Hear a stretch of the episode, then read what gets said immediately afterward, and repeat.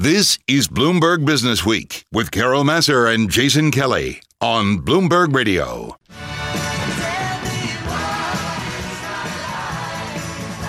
All right, I Just doing a little white man's overbite here. Jason Kelly, stop dancing. It's a little horrifying.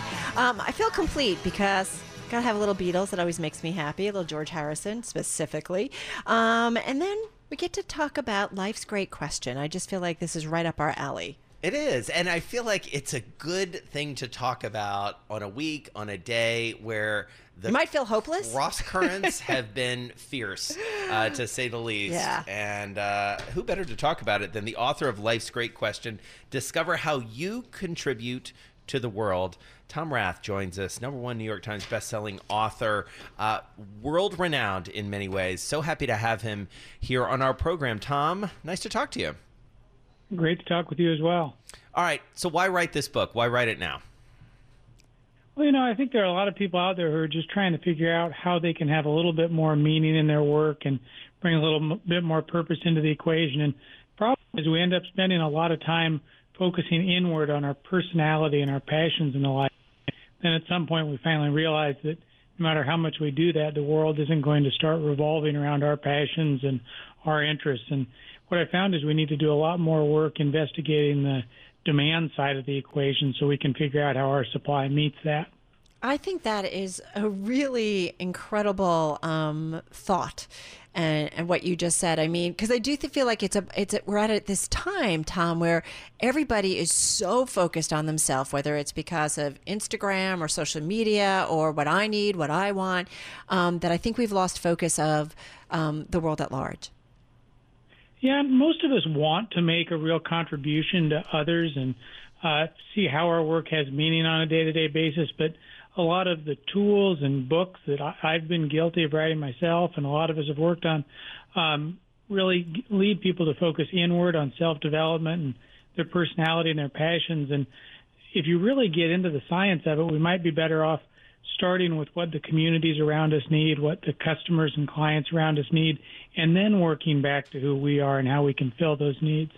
All right, so give us some tips and tricks. We're going to make people buy the book, so don't give it all away. Um, but you know, give us a give us a sample. Uh, sorry, Carol's pointing Well, at me. I am because before we do that, what what went into putting this work together? Yeah, you know, one of the things I tried to figure out as I looked at this is if there's been a lot of good work done on personality and who we are as individuals, how do you begin to quantify what the world needs and what the demand is out there? So I went through thousands of bureau and, labor statistics, job descriptions, and essentially tried to gather and code what people get paid to do and what the demand looks like and what the common themes are out there in the job market today. And that's where I honed in on 12 broad contributions that people can make through the work that they do that hopefully help not only individuals but teams to sit around from the outset and have level setting conversations about how each person can maximize their contribution to a given effort. And so, when you were going through that data, Carol and I like to talk a lot about sort of wait what moments. Was there something that jumped out at you where you just thought, "Wow, I did not see that coming," or "I didn't think the data were going to show me that"? You know, the, one of the big ones is that we have to find ways to see the influence of our work on a daily basis. So, a real hmm. quick example if you're in food service, you're working in a restaurant, you're preparing food for other people, if you can see people eating and enjoying the food that you cook, you make better quality food, it's more nutritious, and you feel better about your work. And that same general theme applies in call centers, it applies for radiologists, it applies for software developers. We've essentially got to find ways to bring the face of the customer and some of the humanity back into our work. Another important piece is beginning to describe our work in ways that are much more personal and nowhere near as sterile and clinical and detached as the standard job description or resume you see out there today. It's interesting too. Um, you know, you talk a lot about teams and working together. Um, I feel like that is a concept that has been around, obviously, for a long time. But I, I think we've kind of forgotten that as well. Yeah, you know, and a lot of times we bring teams together and we have the best of intentions. Uh, you know, if I were to bring a team together, it's probably a lot of people who like doing the same things I do, passionate about the same topics, and then we all hit the ground running. And it takes three, six, maybe even 12 months before we realize that we were all kind of doing the same thing, and we didn't Right. sit around and say, "Here's how I want to contribute." And so we're each moving quickly in our lanes in complementary ways. And so, to some extent, just having that con- conversation from the outset can make things move a lot faster and smoother. And Tom, I got to ask you because in reading this book, one of the things that really struck me was you have very practical advice for people at work. And, you know, we're all in these situations at work. I mean, I have the best job in the world, I have the best partner in the world. So no issues here. But other people I'm talking about, you know, might not have it as perfect as I do. What's your advice to them?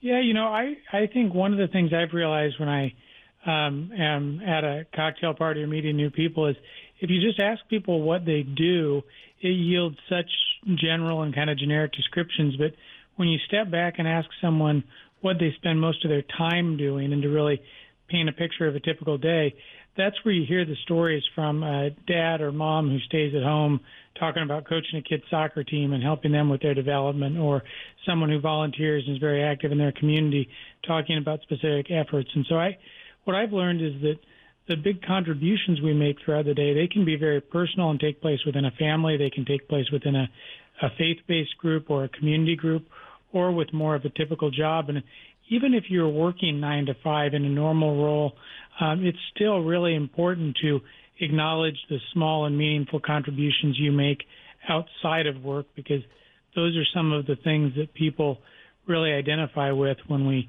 take them through extended interviews and kind of put together profiles of what matters most. Well, since my partner just gave me a compliment, I'm going to toss it back because I think no one energizes others um, around our newsroom like Jason Kelly. Drives him a little crazy, but he's always Yeah, a bit. excited. And we talk about even together, like just the joy in what we're doing. And I do think about uh, there's a line uh, in your book when you talk about energizing specifically, and you know, bringing you know those those individuals who motivate um, to inspire, you know, or inspire others. Um, you know, we have such daily routines, things we have to do every day that can become pretty boring, uh, but you got to do them. But when you have somebody who just either brings joy into the workplace um, or inspires you and really gets you to kind of keep going and even achieve more, that's pretty remarkable.